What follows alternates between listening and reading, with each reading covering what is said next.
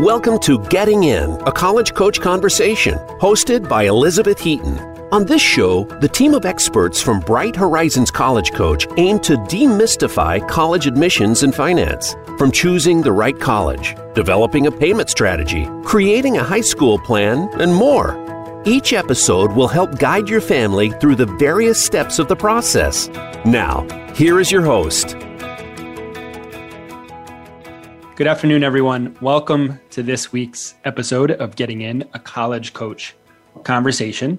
I'm your host today. I'm Ian Fisher, and I'm coming to you from Portland, Oregon, where the crocuses are out and the daffodils are on the way, and we feel like spring might be right around the corner. Uh, joining me for today is my colleague, also in Portland, uh, Christine Sawicki. Hey, Christine, welcome to the show. Hi, Ian. Thanks for welcoming me. Uh, definitely enjoying the crocuses right now. yeah, they're really, really nice. Um, so we are we've got a great show for today, and my sort of feel on this is we're going to keep it super casual because I think that in this particular segment we're just going to have a little bit of a conversation on our chosen topic, and I'll get to that in a moment. We're also going to address listener Q and A a little bit later on in the show today with some of your questions about college admissions and college finance. So you won't want to miss that. But I'm generally kind of taking it easy today. We're going to throw a little conversation back and forth between Christine and me, and then me and Shannon when she uh, joins us a little bit later on. So, Christine, our ostensible topic for today is how do you become a better writer? Now, I don't think either of the two of us is an expert in that particular space, it's hard to be a really good writer. But as it pertains to the college application process, obviously essays are really important. So, if it's okay with you, I'd like to start with juniors who are right now. I don't know about you, but my juniors are really starting to actively think about what the application process is going to look like. They're they're starting to imagine the application as a tangible thing with their content in it. What sorts of questions are you getting from current juniors that pertain to the college essay? Yeah. I think right now it's, as you said, just trying to get an understanding of what to expect from the process. Um, and thinking also about the timeline of when when does this start and what is it going to look like. Um, so I'm doing a lot of introductory conversations in terms of how does the personal essay connect with supplemental essays, applications that don't have a personal essay, what do essays look like in that space, um, and helping students uh, find, I guess, a little bit of a calmness or a sense of control in knowing when to start the various pieces uh, so that they have a maximum amount of time to maneuver through the at times very large amounts of writing depending upon the list of the particular student. I was doing a, a, workshop just yesterday and over the webinar talked about the essay as being among my favorite parts of the application, mm-hmm. sometimes my students' least favorite parts of the application, but also I think the only piece of the app that is created solely for the sake of the app, right? Everything else is a representation of other work that you've done your transcript, letters of recommendation, your extracurricular involvement. You're doing those things for other reasons, but you don't ever write a college essay for another purpose, right? You're writing it for the college essay. And I think that that puts a lot of pressure on on this. And so let's just speak really briefly about the nature of the college essay and why it's different from writing that students might be used to engaging with in class. Yeah. Um, there are big differences. It, uh, a college essay is not your English literature paper. um, it is, uh, in its best form, uh, I think, a, a highly reflective um, and, in most cases, not all cases, uh, a, more of a creative piece uh, than yeah. it is um, certainly an analytical piece. And a lot of high school students don't have any experience with reflective writing. Um, I think the uh, the high school journaler is a rare, rare find, and uh, reflective writing can feel very awkward for a lot of students. Um, yeah. Detail is also, I think, really important uh, for the college essay writing, thinking about the smaller elements that can help a story stand out. And that can also take some getting used a different a different sort of perspective, right? Than I think students are typically used to um, when they're when they're writing um, in any respect. And I think I think you're right. It is quite different. It's also just the fact that it is so introspective. I think is really unusual. I would encourage you if you're a student that's listening to this, or if you're a parent, maybe you can talk to your juniors about this. When was the last time that you wrote something about yourself? Mm-hmm. When did you actually sit down and whether it's pen to paper or typing on a keyboard, write a story about something that happened in your life. So think about what the answer to that question is. And I think for most students that I engage with, at least, uh, it's many years ago. It might have been in middle school, maybe it was in elementary school, um, but typically not something that shows up all that often in high school unless you have a particular English teacher who encourages some form of, of personal narrative. How often do you see that students are engaging with that sort of reflective writing before they come in and and work with you? Yeah, um, I, I, think it's pretty pretty rare uh, for a student to have that experience, and um, as I help them uh, think about the story that they might want to tell in their various essays, I find that some of them haven't even ever had to articulate in words in a conversation about why they do the things they do or um, what's the source of um, their motivation for pursuing something. And so I think even in conversation, it can be a more rare thing. That's right. The why is really huge. I, am glad you picked up on that because I think. Mm-hmm I think that's that's really a clear challenge for students is trying to articulate why. They they know they want to go to a particular school or they have a story that they want to share. Mm-hmm. but when you start getting past the what happened and into the why I think that's where a lot of students get to be challenged. And as admission officers that's where the interesting stuff is. That's that's where we get excited is is understanding that why and unpacking that why. Mm-hmm. so I I think that that's a really important thing. Now let's talk just also about timeline. So we've established that this is a reflective piece of writing. It's probably pretty unusual for students. It's March right now, mm-hmm. middle of March. Yeah. And juniors are thinking about essay writing. I'm getting a lot of questions about essay writing. Where do you think the actual process of writing that essay starts? Yeah. Um, I know that among our colleagues, there's kind of different um, places where they like to begin the process formally. Uh, I tend to not engage students in brainstorming for their main college essay until after junior year kind of comes to its yes. its its end. Might still be in the junior year after finals are done, but um, I think usually a student's time is better put on finishing the junior year strong, planning for summer, finishing up standardized testing, and students who start their personal essay basically at the start of the summer still have plenty of time to write. And they collect um, more maturity more vocabulary um, potential experiences knowing what their summer is going to be that might feed into that. So um, i think uh, the most ideal time to begin writing the essay is the start of the summer.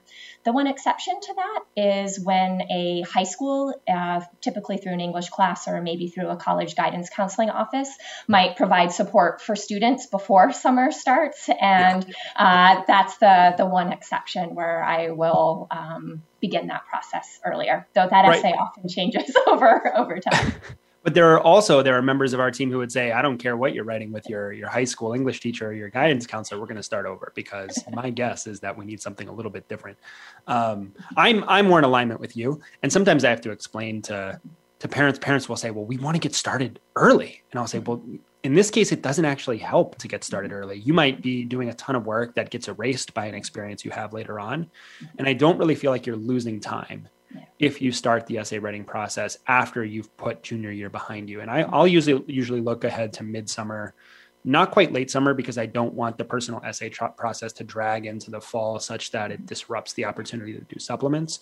But as you and I were talking in advance of this, a lot of supplemental essay topics aren't even posted. Mm-hmm at the point at which students might be done with a personal essay if they start writing it early on in the spring. So you do have some time. And given that, let's get to sort of the central idea of what we want to talk about today. What can you do if you want to write a better essay? Are you just stuck with whatever your own instincts are about writing? Are you just you know tethered to whatever it is that you've done as far as reflective writing is concerned or can you improve your understanding of this type of project yeah. in a way that benefits your essay writing later on um, yes, I definitely think uh, that you can. good, because um, otherwise we would just stop the segment, move on to Q and A, and yeah, okay, good. I'm glad that the answer is yes. We didn't plan that, folks, so good. yeah, um, I think um, oftentimes um, a most frequent um, way for students to instinctually write the essay is a more chronological format, um, a little bit more straightforward in the story that they're telling. And the final product of that can be a great essay, but it's not necessarily going to stand out a little different or bring something that is unusual when a, uh, an admission officer is going through maybe 50 or even 60 of these in a given day. And so I think one of the things students can do is to begin thinking about how to shake up a more traditional essay storyline or flow. And sometimes it might be as simple as taking the third paragraph of what would be a chronological essay and flipping and maybe opening an essay with a more active point of the story. Yeah um, uh, thinking about kind of brainstorming around central themes of an essay and how might you kind of creatively rearrange what your story is based mm-hmm. around a theme or even an object. I've had some really great brainstorming with students where they have found an original way to approach what they want to say, centering um, a, you know, a particular object uh, that provides inspiration for what they want to tell. So it takes a little bit of outside the box thinking um, and warming up to that uh, through open conversation, I think is a great place to begin. Yeah. And you can't I mean, I, I don't know if I want to say this definitively, but I'm going to because you know, I, I that's me. Uh, you can't start an essay outside the box if you've never engaged outside the box before, yeah. right? You're not going to come in and say, "I'm going to write this super creative essay" if that doesn't feel natural to you. And so, what I'm picking up on your suggestion here is try some stuff yeah. with respect to your own reflective writing that pushes your understanding of what writing ought to be in this space. So take a look around your bedroom and find an object that has meaning to you mm-hmm. and spend 30 minutes writing about it. Yeah. And as you said, you were sort of you were talking about this detail, right? Mm-hmm. Start with the details. Start with some of the things that you notice about it and then use that detail to expand a little bit more into reflective thought about who you are and what you want to say about that object connect it to yourself. Maybe it's just a paragraph. Maybe it's two paragraphs. It's definitely not something you have to show anybody. Mm-hmm. But I think engaging with some unusual types of writing can be really, really helpful if you want to get familiar with with reflection. Yeah. Are there other sort of writing exercises that you might suggest people take on? Um, I guess the first thing that comes to mind actually isn't a writing exercise, but it's a reading exercise. Mm-hmm. If you read things that mm-hmm. are um, a little bit more creative in their delivery, you will be perhaps a little bit more comfortable of what that could look like, what that outside the box space is. And so finding high quality um, journalism, I think, can be a, a, boon for students to incorporate. And I think it's a great time for juniors to, you know, look at an Atlantic article or a New Yorker article or an Economist article and kind of see how stories are told in perhaps a little bit more creative way.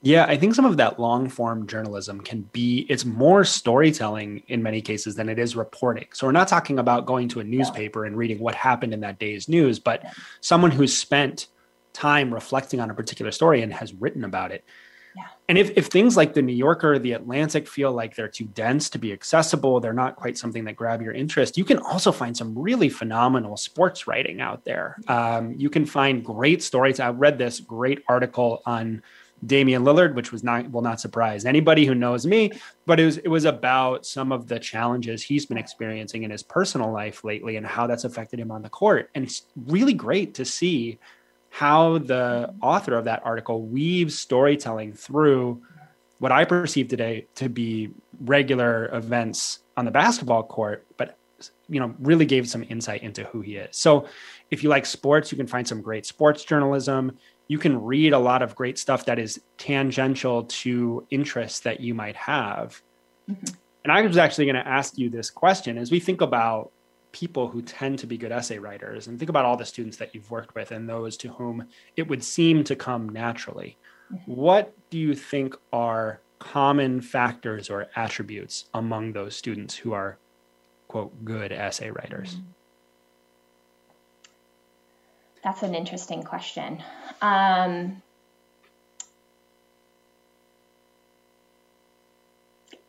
at the risk of being redundant, they're good reflectors. um, they are um, uh, good at being authentic in their voice and um, making connections between different experiences that they may have had, but um, reflection and authenticity. I like that. I also think that I often find, and I don't know if this is true for you, the students who have the most frictionless experience in the essay writing process are students who do a lot of reading, students who like books, students who have, when I ask them, what are your favorite books or what did you read last summer, they have an answer to that question. And so this is a, a great segue to this idea of what can you do if you're thinking about your college essay, but you're a ninth grader or a 10th grader or a middle schooler. Just read stuff, read stuff. Um, you were talking about making connections, and it actually reminded me of the experience of doing impromptu speaking when I was in high school. And for impromptu, you would get three different things that are totally unrelated, like banana, light post, and Great Britain. And you'd have to figure out a way to connect those things through a speech. Yeah and yourself. And the exercise of having to do that, of trying to make connections through these random objects and then make a speech on the spot about it was really, really interesting. And I think that that, that finding of connections between random things is great practice for starting to find connections between things that occur in your life and what those things have to say about you as a student. Yeah. We're just about out of time, but again, we're keeping it casual. We're not on a schedule for today. We've got a, a nice, flexible show. Are there other thoughts that you would want to share with with students as they're thinking about writing? I might have a tip or two, but you're the guest on the show, so anything that you want to add? Anything you'd like to share on top of that? Um, I think approaching the essay writing process not with the prompt leading you, but instead focusing on you and your experiences and the stories you want to tell is a better place to begin the writing mm-hmm. process. Um, when I begin the personal essay with students that I support, say, the prompts exist, but we're going to put them to the side. Let's just talk about you.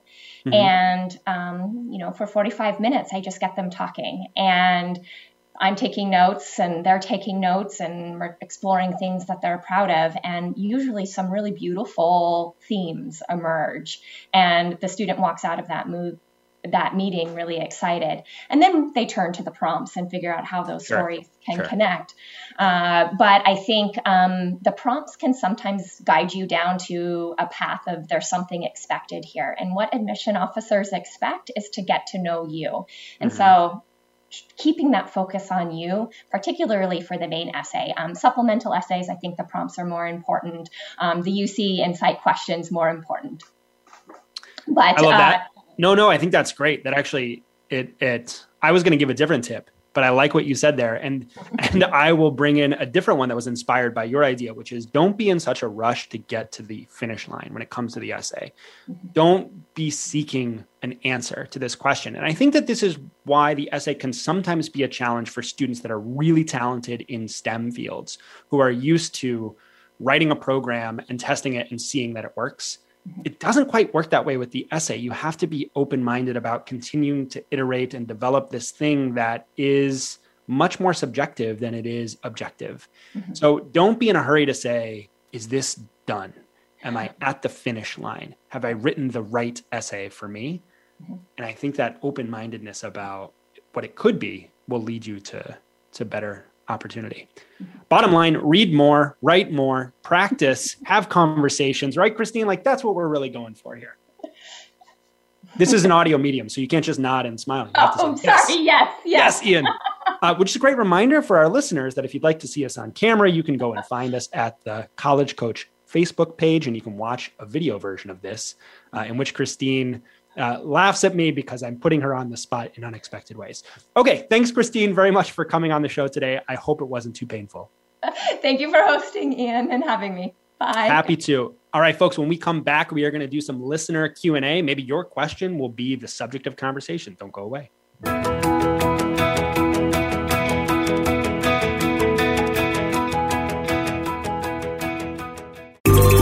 Out what's happening on the Voice America Talk Radio Network by keeping up with us on Twitter. You can find us at Voice America TRN.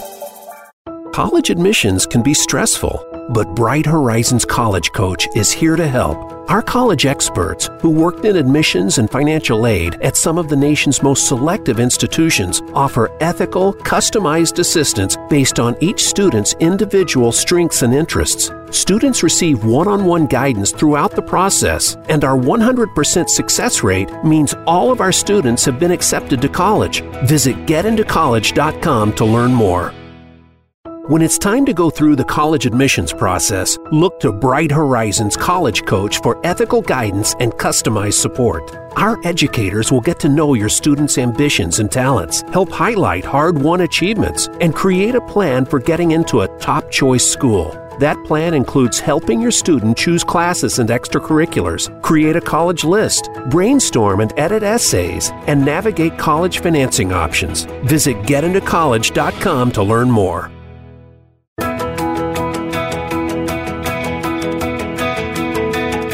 You are listening to Getting In, a college coach conversation. To submit a question for an upcoming listener Q&A segment or to suggest an idea for a future segment, please send an email to gettingin.voiceamerica at gmail.com. Now, back to the show. All right, everyone, welcome back to Getting In, a college coach conversation. If this is uh, the first time you're joining us for the segment today, or you're catching this on our Facebook channel, we're keeping it very casual today. Shannon, we're keeping it very casual today. So It's nice and cash, relaxed. gotcha. Yeah, we've got some uh, some listener questions we're going to go through here, uh, and I'll just formally introduce you, Shannon. I know that most people will already know who you are if they're fans of the podcast, because you're everywhere. As you pointed out in one of our internal chats the other day, you're on all of our all of our video meetings. I'm Uh, we've got famous, Ian. you're you're very famous, and you might have actually seen Shannon Vasconcelos in print media because she's being interviewed left and right because of her expertise with college finance. So, Shannon, welcome to the show again. Thank you, Ian. I great to very have- much enjoy being here.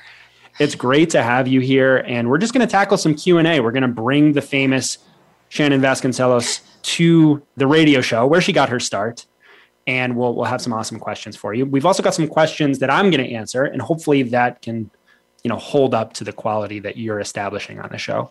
So It'll be a challenge, Ian. We'll see. Show me what you got, Ian. I'm going to have a hard time here. So let's start with an admissions based question because I'm the host and I want to talk first. So, do you have a question that I can answer? I sure do. The first question for you comes in from Christine, not the Christine that we just talked to, different Christine. Uh, and she asked, How can you show a college a virtual demonstrated interest? Good question. Very relevant question. Actually, just yesterday, uh, I went to the website for the University of Virginia and I signed up for a virtual information session and tour, which will be on April 8th. A number of us are doing this because we want to see a little bit more about the school. We want to see how some of these virtual info sessions are different uh, or similar from each other.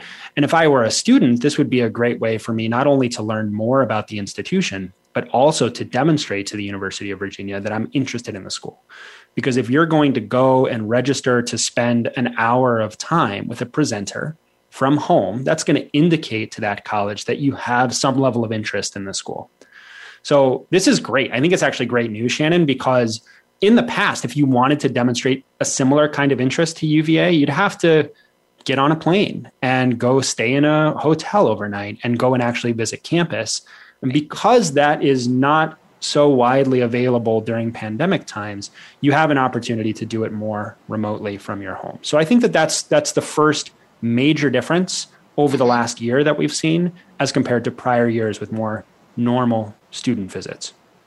Um, I love that actually, as someone concerned with college finance, the fact that in the past, it costs quite a lot of money to demonstrate interest to a college in that way. If you wanted to go to UVA, but you lived in I almost said Washington, which would have made things confusing depending on which Washington you're talking about. But you lived in California, you would have to fly across the country and That's spend right. all of that money on plane tickets. And of course, not everyone was able to do that. So in this environment, again, one of the uh, you know minor silver linings is that it does kind of even the playing field in that way for folks who have a lot of money and don't have a lot of money can equally are equally able uh, or at least close to it demonstrate interest in an online manner in terms of virtual visits. So That's absolutely that. right. That's absolutely right. And I think I think you can also demonstrate more interest to more schools because you can get yeah. more of these virtual visits lined up than you would be able to do in person. But that you also can't set up virtual visits for 100 schools. That would be somewhat ridiculous, right? So it it still allows you to pick the ones that you're most excited by, but also gives you a little bit more flexibility to demonstrate that. Um, I would just add the same old methods of communicating with a college admission officer who is your regional rep still apply here. If you have questions, you can reach out to a college to ask those questions. I actually encouraged one of my students to draft an email to students at some schools that he was interested in. You can usually email the admission office and say, Hey, I've got some questions. Do you have any current students who are interns in your admission office that I could ask these questions to? and they'll say, yeah, here, you can email this kid. He's a biology major, he's a current junior, and ask some of those questions. And that's a great way both to demonstrate interest and learn more about the school. And one of the things that you'll hear from me is always demonstrate interest in a way that has value to you in terms of learning more, not just demonstrating interest for its own sake. Right. So, right. Easy way to open up some channels of communication, do some research, learn more about schools. All right, right. you ready for a finance? Go ahead. No, I go just ahead. wanted to just clarify real quick because I think people do get this misimpression that you need to demonstrate interest. So you should email the admissions officer some question that you could easily find the answer to on their website. That's right. I, I think that's that's often the impression. But but I like what you're saying do this in a way that actually adds value to you in your search process. Ask a question you would really like to know the answer to that you can't right. easily find on the website. Right. Yeah. That's exactly right. Um, yeah. All right, first question for you. I'm going to try yes. and decipher some of these finance terms. I think I got it. So this is from Natalie. Let's say the cost of attendance minus the EFC is $20,000 in need. How do I figure out what a college will provide in grants for the need portion, and then what the college provides in scholarships or merit toward tuition? Do colleges provide need based grants and merit scholarships? Or if a school gives grant aid, is there nothing additional in merit that is granted? How do we find this out prior to applying and getting the award? So nine questions in there, Shannon. Let's see if you can handle. really thorough. I like I like this question. This yes, is a great one, uh, Natalie. It, it, it is a great one. Um, so Natalie prefaces the question with this this formula: the cost of attendance minus the expected family contribution, let's say that equals $20,000 for this okay. family. Uh, and that is, uh, that's what's referred to as the family's need. And what that formula is, is the basic formula of the the financial aid process. Every school does this same thing. They take how much they cost, they subtract out what they think you should be able to come up with, and the difference is your need, and that is your maximum need based aid eligibility. Um, but Natalie's question is getting at how does this need and the need based aid interact with merit scholarships? Right. Um, and I think Natalie has the the impression that Natalie conveys, I think, is a little bit turned around. So I'd like her okay. to flip her perception just slightly because she asks if a school gives grant aid, is there nothing additional in merit that is granted? And it does not work that way. Okay. Um, Good news. Good news, correct? Yeah. So it's a, if you qualified for a ten thousand dollar grant, or in in Natalie, I'll use Natalie's scenario because that's the smart thing to do. You qualify for twenty thousand dollars in need based aid. You get a twenty thousand dollar grant. Does that mean that you are now excluded from getting the school's maybe fifty thousand dollar, you know, full tuition merit scholarship? No, absolutely okay. not. Good news. Um, that is good news. Now I'll get to the, the less good news. Um, that so the your need based aid does not typically affect your merit scholarships, but your merit scholarships do affect your need based aid eligibility. So in this mm. example that Natalie gives, where the student's need is say twenty thousand dollars. Um, they would be eligible for potentially $20,000 of need based aid. But if the school has already awarded them, let's say, a $15,000 merit scholarship. And the merit scholarships do typically come first. Those come from the admissions office, who they've accepted you. They've identified you as a particularly uh, desirable student that they want to recruit. They're offering you a $15,000 merit scholarship. Then your file goes to the financial aid office, who does this basic calculation, determines you have $20,000 of need, but they say, "Oh, you needed 20,000, but we have already awarded you a $15,000 merit scholarship. Therefore, you are eligible for $5,000 in need-based aid." Okay. They count merit scholarships towards meeting your need. Um, so if the student is awarded a $20,000, $30,000, $40,000 merit scholarship, you now have no it erases the need-based aid eligibility. Exactly right. And that seems that seems to make sense to me. I think that where that creates a real problem for a family is if the EFC that the college says a student or a family has doesn't align with what the family's perception of that EFC is. Right. That's that's exactly right. Yeah, because okay. the they they cannot if you are awarded any federal student aid, they legally cannot um, say that your merit scholarship went to cover your EFC and will still meet your full need with need based aid, they actually legally cannot do that. Um, and so you're absolutely right. As long as a family actually feels like they can contribute their EFC, there's no problem. Um, but that is often not the yeah, case. I would. I just a sub question. What percentage of families would you say agree with the EFC? What percentage zero. of families are like, yeah, that's exactly right. That's what we can Zero point zero. Okay, great. That's what I thought. That was my instinct. Almost nobody uh, believes that they can actually come up with. If, if, if a family is asked how much can you contribute to college, it is always less than their EFC. Gotcha. Okay. Yeah. Yeah. So, and in terms of how you can figure this out in in advance, um, colleges do have net price calculators on their websites um, that are required to calculate or estimate for you need based aid eligibility. So you can play around with net price calculators. They are not required to estimate merit scholarship eligibility. So that mm. is kind of a wild card in the equation at many schools. Uh, the best net price calculators do actually incorporate merit scholarships. So you could play out this whole scenario. Uh, at many schools, they do have very robust net price calculators.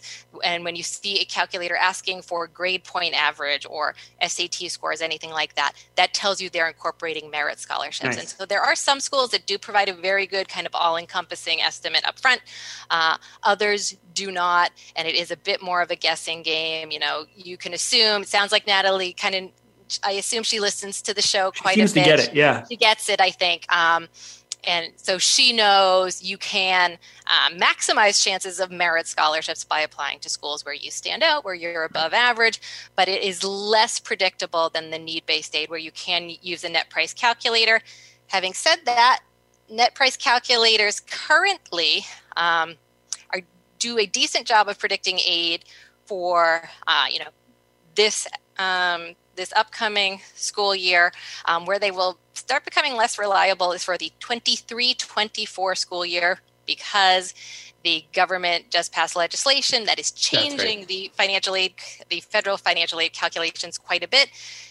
Those net price calculators may not be uh, particularly accurate if you're wanting to kind of predict future years because things may be changing uh, um, just a bit. They're, they're the best tools we have. They'll give you kind of ballpark. For most people, yeah. they'll still get you in the right ballpark, but Um, but we're, we're in a, a weird time right now where they're they're less accurate than usual. Good to know. Yeah. All right. Next question for you, Ian, is from Melisandre. Okay. And she asks, What are your thoughts on what has happened with the crazy amount of applications? And she gives us an example 100,000 applicants to NYU, I think, this year. Uh, what's this all about? Is this due to no test scores, no fee to apply? How on earth will the admissions officers actually get through all of these applications? That's a great question. You actually posted something um, yesterday morning that I thought was really interesting. And if I hadn't closed our group chat, I could pull it up and take a look at it. But it was indicating growth or change in application numbers at different types of institutions right? Was it, it was uh, what we saw was the most dramatic increase in application numbers tended to be at private and more selective colleges and universities. Am i remembering that right shannon? Yes and larger universities. I, and think those are the common denominators. Private selective large. Um, yeah. public less selective and smaller schools um, did not see anywhere near those kinds of dramatic increases and so, what I think that this reflects is, first of all, the test optional change and the effect that that had on how students perceived their chances of getting into schools was enormous. We saw some information from Boston University that said about 70% of their applicants in the ED round applied test optional, and about that same percentage of the admitted students were test optional, which is a really, really striking number for a school that hadn't been test optional previously uh, I think a lot of students took the opportunity to approach admission with a sense of greater confidence about getting into more selective schools, but also on the other side of the coin, some trepidation about the likelihood of certain outcomes working out in their favor, given all of the uncertainty that was surrounding the admission process. So I think when you combine the fact that students both thought, you know, I might have a chance at Harvard and Yale and Stanford this year if they're not looking at testing, plus, you know, there are so many going to be so many apps, and I'm not sure if I'm going to get into my local UC or my local CSU. That's just inflating uh, application numbers everywhere. Honestly, we are still trying to figure out what the impact of this is going to be. We still don't have a full cycle's yeah. data to take a look at this. Um, we've seen some really funky things. I was talking with a colleague this morning who said that she had a student that was put on the that was deferred early from um, from Chapman University, I think it was. She wrote a letter of continuing interest and was actually offered a spot in the class very soon after that. So I think colleges are also in a position where they're saying, "Oh my gosh, we have so many applications. Which of these students are actually interested in our school right. versus those who you know might um, might just be using us as, as a safety in this particular circumstance?" So right now, I think the uncertainty started with families, has extended to colleges. You're going to see enormous amounts of use of the wait list. I think there are going to be some head scratching decisions. Um, colleges that have historically not relied on demonstrated interest to influence their decisions might find that they have less of a strength in being able to predict what the possible yield is going to be. So it's a really, really funky circumstance where we are occupying a new territory for decision making and we will have to wait and see how it all shakes out with these schools um, another really interesting stat that i that i saw today was the yield at schools that are typically the best yielders like stanford dropped really dramatically from 2019 to 2020 in the wake of the start of the pandemic. So Stanford typically yields about 82% of students that are admitted. That means eight out of 10 students are saying yes to Stanford when Stanford says yes to them. In 2020, that number was closer to, I think, 60%. So a pretty steep drop in the kids that are actually saying yes, even at the schools where we would imagine most students would want to still go. Um, so it's been really, really, really uh, difficult uh, to understand. Shannon, just as a quick follow up, we got to go to a break, but how would this impact how financial aid offices are using their merit scholarships? Are they likely to be a little bit less generous at the front end, or are they sort of following the same policy they always would with those scholarships? I think it's all up in the air because schools don't know what to do. Yeah. Uh, I, I, and so I think you might see schools experimenting, and some schools may hold back a little bit. Some schools might be extra generous right up front to try and, and bring those yield numbers up, try and pull students in. Um, one thing we are absolutely recommending to families, you know, as we do every year, but going back and negotiating, yeah. not taking a school's first offer. We saw it play out last year when schools were very worried about their enrollment being extra generous, extra willing to negotiate. And I think the same thing may play out this year. Awesome. So uh, we don't know. things are things Stay are tuned. wild out there. wild um, West. Yeah, and and I think that it's just going to draw out the process a little bit longer. So we'll have more information in a couple of months, and and for every individual student, you'll have more information. I think uh, by May June uh, as well. Okay, we're going to take a quick break. We've got more listener questions to power through, so don't go away. We'll be here when you get back.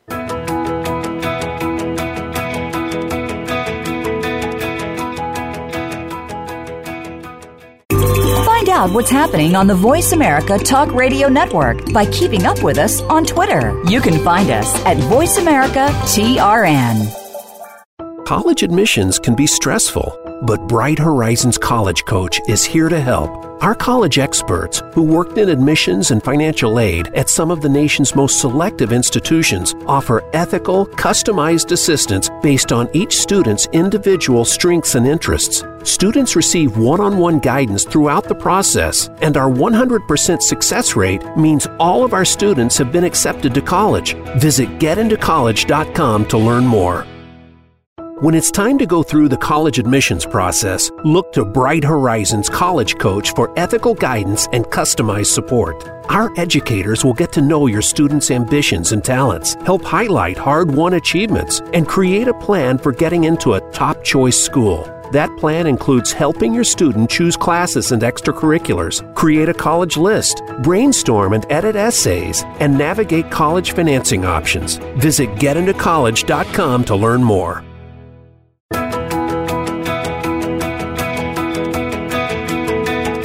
You are listening to Getting In, a college coach conversation. To submit a question for an upcoming listener Q&A segment or to suggest an idea for a future segment, please send an email to gettingin.voiceamerica at gmail.com. Now, back to the show.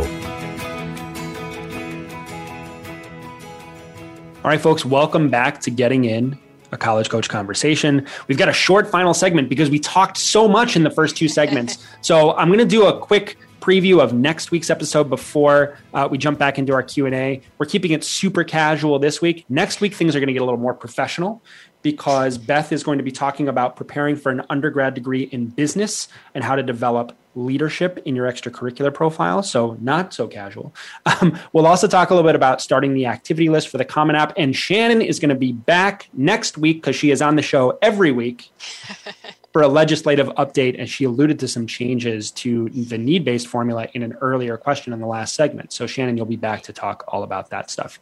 And I will okay. be all business next week. All business. That's right. No fun whatsoever. No fun at all. okay. Getting it out Great. of my system now, Ian. That's right. Well, let's let's have some fun with this. Next question. This comes from Gene. Uh, it's actually it looks like actually kind of a serious question, so we, we will take this seriously. Um, what kind of financial aid can my child get based on the fact that I'm a single parent? Great question. Yeah, and there is no, um, you know, sort of special pot of money for um, single parents or their children.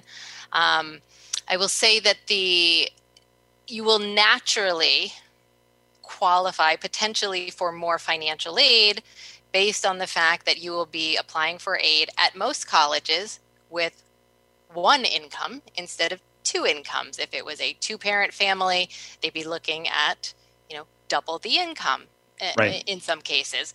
Uh, whereas applying as a single parent, a one parent household will only be showing one parent's income, you will naturally qualify for more financial aid, unless of course that one income is very high.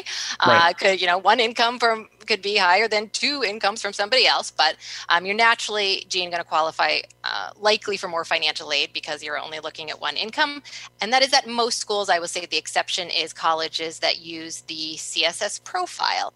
Um, hmm most colleges that require the profile form, in addition to the FAFSA, there are about 200 of them. They tend to be private schools, selective schools those colleges typically do ask for non custodial parent information as well. So if there is a non custodial parent in the picture, there's only one parent in your household, but if there is another parent out there in the picture that could potentially contribute to the student's college education, uh, profile schools want to know uh, about it and know the financial information of that household. And they will look at both households. That is profile schools, only colleges that just use the FAFSA just look at the custodial household. So they would just be looking at the one parent's income. Um, if that parent were to marry or remarry, the step parents' information is also looked at. Um, gotcha. So I guess that's one piece of advice, Gene, while your children are applying for financial aid and going to college as a single parent probably want to stay single in most cases. Uh, wow. Not, I know. I, Relationship I don't, advice I don't tend here. to give love advice here on getting in a college coach conversation, but I'll just say that was something that I see, you know, it wasn't an uncommon occurrence where a student, when I worked in a financial aid office, a student would come in with a great financial aid package qualified for tons of need based aid, and then their custodial parent remarried and it was you know double the household income and all of a sudden for the next academic year they lost a whole lot of financial aid eligibility. So wow. that's a bit of a bit of a debbie downer sort of uncupid like relationship advice when it comes to financial follow the heart or follow the head. I don't know. That's a, I know. I know. decision. I know. It's tough. Um, but yeah, but nothing special in terms of, of your process. It's applying for financial aid as anyone else would, but at most schools, it's just the, the one income instead of two. Great. Cool. Okay. You got another one for me? I do, Ian. The next question for you is from John. And okay, he John. says in a recent podcast on early decision deferrals, you referenced Northwestern as a highly selective school from which a deferred applicant should probably not even try for a more competitive school. So I think he's referring to, you know, if you got deferred during the early decision process from Northwestern and thinking about your options, you know, in regular decision, you might want to go less selective, not more selective. Right. I, I, think that's the the advice he was referring to. Now, your advice may sound maybe sound for a typical year. Still, this year is unusual for two reasons. First, Colleges must account for gap students from last year's admitted class. Second, since testing is optional this year, highly selective colleges received more early decision, decision applicants, possibly overwhelming the admissions staff uh, ability to make quick ED decisions. Um, if my son is deferred from Northwestern, perhaps this decision was simply random noise and a poor signal of his strength as a candidate given his this year's unique circumstances. So this is John's proposition. And I'm glad I'm getting this question because I said this about Northwestern. This was something. You did. Oh, good. So, yeah, this so wasn't Beth and it wasn't you. Sally. It was he me, and I'm getting called you out on it, Ian. And yeah, so so what can defend your position? I will um, defend my, my position. No, I, I okay. think I think the first thing I want to start with is this last question that or the last bit of the question where John says perhaps this was random noise and a poor signal of his strength as a candidate given this year's unique circumstances.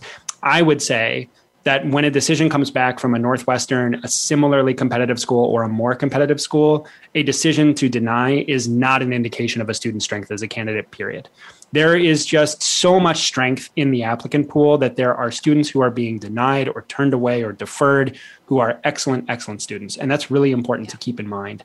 Um, so it's not a commentary on the student, it's more a commentary on the different levers that are at work in, in, this, mm-hmm. in this process. Um, we talked with the last admission based question about the sense of uncertainty out there, and John is really getting to this. Um, I don't see any indication that the gap year students from last year are affecting the way that colleges are changing their enrollment numbers for this coming year. Most schools are saying we're going to have a larger freshman class, but we are not anticipating any effect on our incoming student population for the fall of 2021. And that's something that I think we've heard again and again. We very rarely have heard any indication from schools that they are admitting fewer students fewer students because of those gap years that students took during the pandemic. So I think that that's really important to to push out at least as far as uh, information is showing us. Um, generally, what I'm speaking to when I talk about Northwestern, and we should take a step back and say, when you get a deferred decision from a school, your app list really probably shouldn't change at all. Your app list is something that you develop before you start to hear back from schools and it should be balanced it should have a strategic approach to it and it should include colleges you're interested in and what i think is the hardest thing for students and families to do is after they get that first piece of information from one school an n of 1 not to question how they went through that process of choosing that list right? Getting a defer from Northwestern could mean something about your strength as a candidate, but more likely it just means that Northwestern didn't have room for you in that particular class. And the rest of your list, if it was balanced before, is still balanced now. I think right. where I, I, would that's a big if. That's that's a big if. It needs yes. to be balanced, right? Yeah. But I think the idea that you can say, all right, I didn't get into Northwestern, it's really selective. So I'm now going to look at Harvard, Yale, Princeton, yeah. Stanford. I don't think that that's a good idea. Um, and I think that this comes from my experience and is admittedly a smaller lens uh, to look at. But there are very, very rare cases where students that are getting into a school that is more selective than a Northwestern, which is already in the top 25 in terms of selectivity, would not also get into a school that is as selective as Northwestern. And that just has to do with the caliber of students that are admitted among those top, top schools. In this year, testing is not a part of that conversation for a lot of students, which is fine. But I think that there's a perception around the most selective institutions that numbers really drive the process when numbers are more of a seat at the table and the locus of the decision happens around extracurricular involvement and essays and letters of rec which if you saw the letters of rec that came through some of those schools you would see just how sterling those candidates are. They are really really remarkable in lots of different circumstances. So um, in general there are exceptions to every rule. I have had students that were denied from vanderbilt but got into stanford but by and large it would tend to be the case that if you get deferred from a Northwestern, you're not going to go and apply to a more selective institution in the regular round and find success. But, John, if that does happen for your son, please write us in. I would be happy to be proven wrong in this case, and we will celebrate your son's success on a future episode of Getting In. But thank you very much for the question. Shannon, I'm getting pinged that we have like 30 seconds left and they're just going to cut the mic. They're going to bang the gong. We're out of here. But I want to thank had you for enough of our fun for today. Enough. They're done with us. It just flies by. I got to do more of this Q and A stuff. I love it. Uh, thank you for coming. I know you're going to be on the show again next week. Yes. Bring that talent. Bring that fame. We'd love to have you on the show. Thank you. I will see you all next week. That will be great. And everyone, we hope we see you next week. It'll be another great show. Until then, enjoy spring break whenever it occurs, and we will look forward to seeing you again on an episode of Getting In, a college coach conversation. Take care.